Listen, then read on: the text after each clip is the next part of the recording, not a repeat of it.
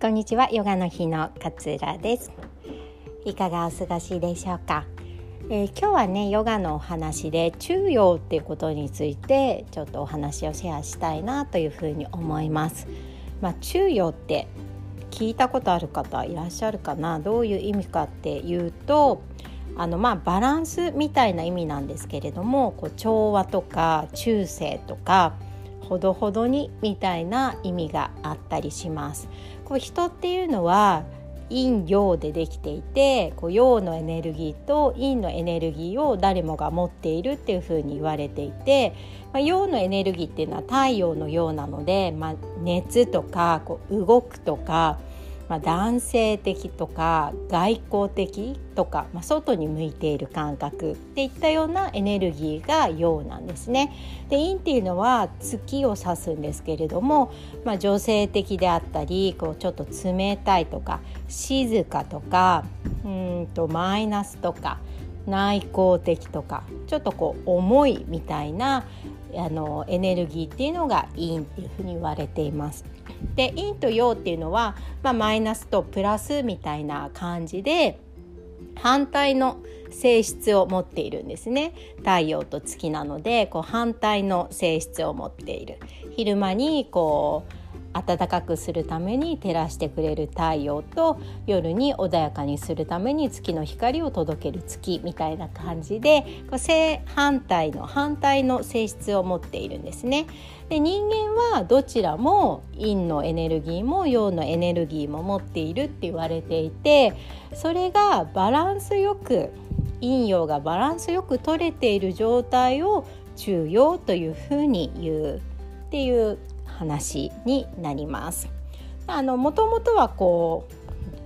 う仏教の教えのえー、一つなのかなです、まあ、ヨガの哲学みたいなところにもねよくこのお話ってあるんですけれども、まあ、現代人っていうのは陰のエネルギーですね陰のエネルギーっていうのは結構肉体に偏っているみたいな風に言われていて精神は陽のエネルギーに偏っているなんていう風に言われています。肉体が陰のエネルギーってどういうことかっていうと、まあ、運動不足の人が多かったりとか体が硬いまあ、運動不足で体が硬くなっている人が多かったりとかなんか猫背であるとかもうとにかくいろいろ首とか肩が凝っているとか肉体的には結構陰の内向的なエネルギーが宿っていて精神的にはみんな私たちって結構忙しく働く性質があるのでこう忙しく働くとかこう攻撃的になりやすいとかこう緊張状態があの続いているとかどちらかというと精神がこう陽のエネルギーに、引っ張られている方が多いみたいな風に言われているんですよね。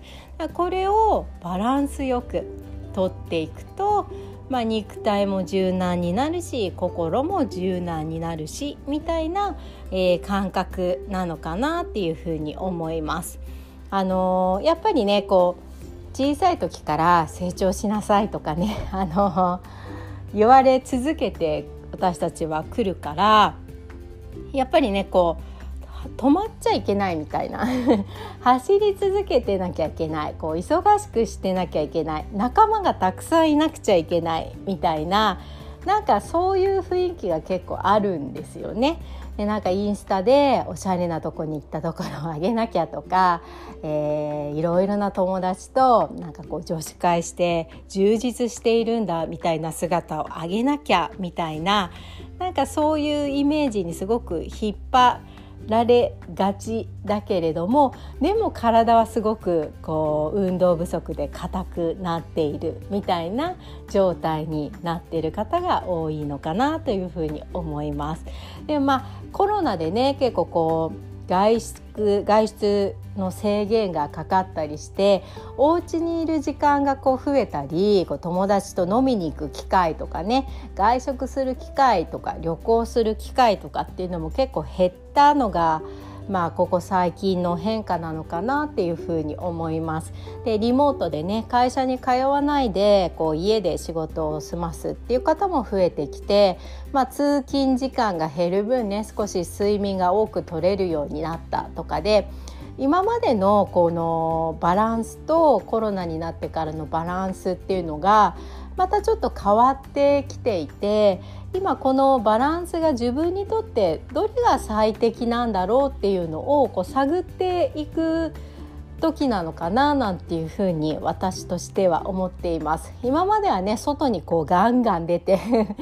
いろんな人とこう関わってみたいなのをやっていかなきゃって思っていたけれども意外と家の中でこうゆっくりと自分に向き合う時間が取れたことでそのバランスが取れてすごく自然な状態に入れるようになったとかっていう方もねいらっしゃるんじゃないのかなっていうふうに思うんです。なんかいやいやね飲み会に行ってたけどそういう機会自体も減ったからすごくこうね気持ちが落ち着いたとかっていう方もいらっしゃるかもしれないし逆にねこうずっと家にいることにこうストレスをためてしまうって方もいらっしゃると思うんですね。でそういう方はバランスが崩れているから例えばねあの公園の周りを少しランニングしたりとかしてそのバランスを取るためにランニングして熱を発散するとかっていう風にやっていくと自分の心地いいバランスがこう取れてくるのかなっていう風に思うんです。でこれは人によってあのどのバランスがいいのかって多分違うと思うんですね。あの A さんにとっては陰が5060%で陽が40%ぐらいがちょうどいいかもしれないけれども、まあ、B さんにとってはね陽が70%で陰が30%ぐらいが私はちょうどいいっていう人もいるかもしれません。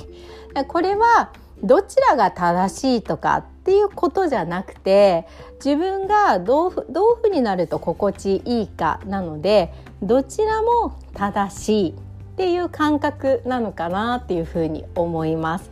中庸っていうのは、まあ、バランスをこう取ることなんだけれども、まあ、いろんな意見がありますよね。A っていう意見もあれば B っていう意見もある。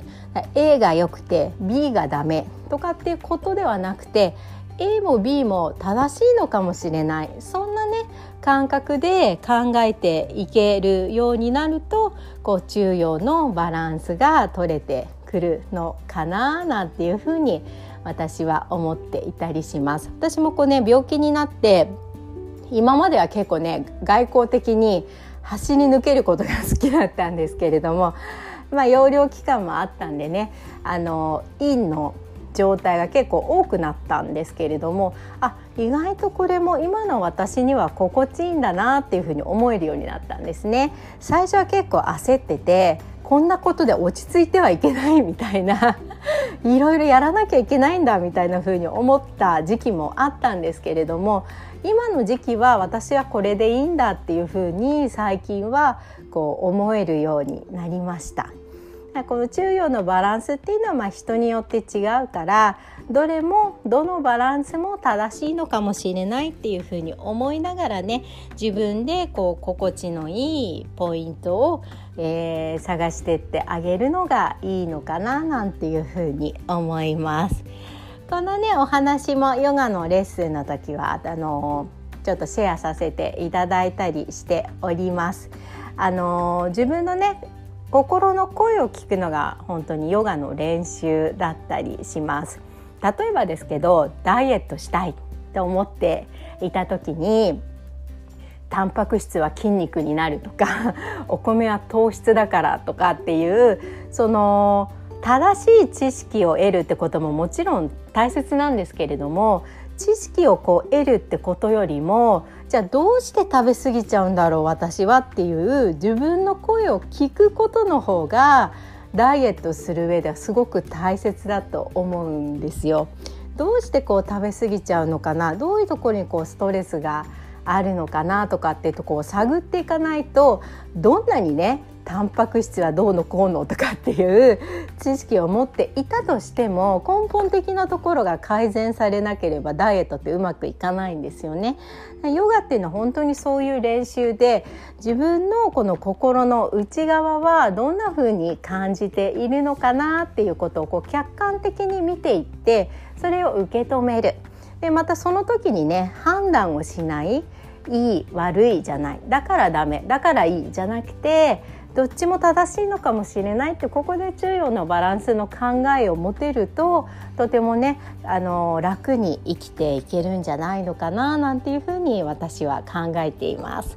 えー、3月のね28日連日宣伝させていただいておりますけれども、えー、東京の世田谷区の駒沢大学駅のね、えー、近くのスタジオで、え対面のレッスンを行います私とあと綾野先生がね大阪からいらっしゃってくれて私は10時からのヨガのレッスンを受けあの担当いたします。ね、綾野先生はね座学でこう幸福に生きるにはみたいなテーマにした、えー、座学とマインドフルネスを、えー、教えてくださいます。私はねあの姿勢と心の解放っていう テーマでレッスンをさせていただきます。こう姿勢が整うと心が解放されてこう気持ちが前を向いていきますよっていうようなね、えー、お話のレッスンをテーマのレッスンをさせていただきたいなと思います。ヨガの哲学の話なんかもねシェアさせていただいたりしたいなというふうに思ってますのでお時間がある方ぜひぜひあの会いに来ていただけたら嬉しいです。あのランチ付きのプランもありますしヨガだけするっていうプランもあります、まあ、お時間あればねあのお話ししたいななんていうふうにも思っております。あの概要欄にね、えー、URL 内容の URL 貼っておきますので気になる方はご確認ください。で何か質問がある方お申し込みしたい方ね LINE からでも OK なので、えー、ご連絡いただけたら嬉しいです。ではでは今日も聞いてくださってありがとうございます。良き一日をお過ごしください。さようなら。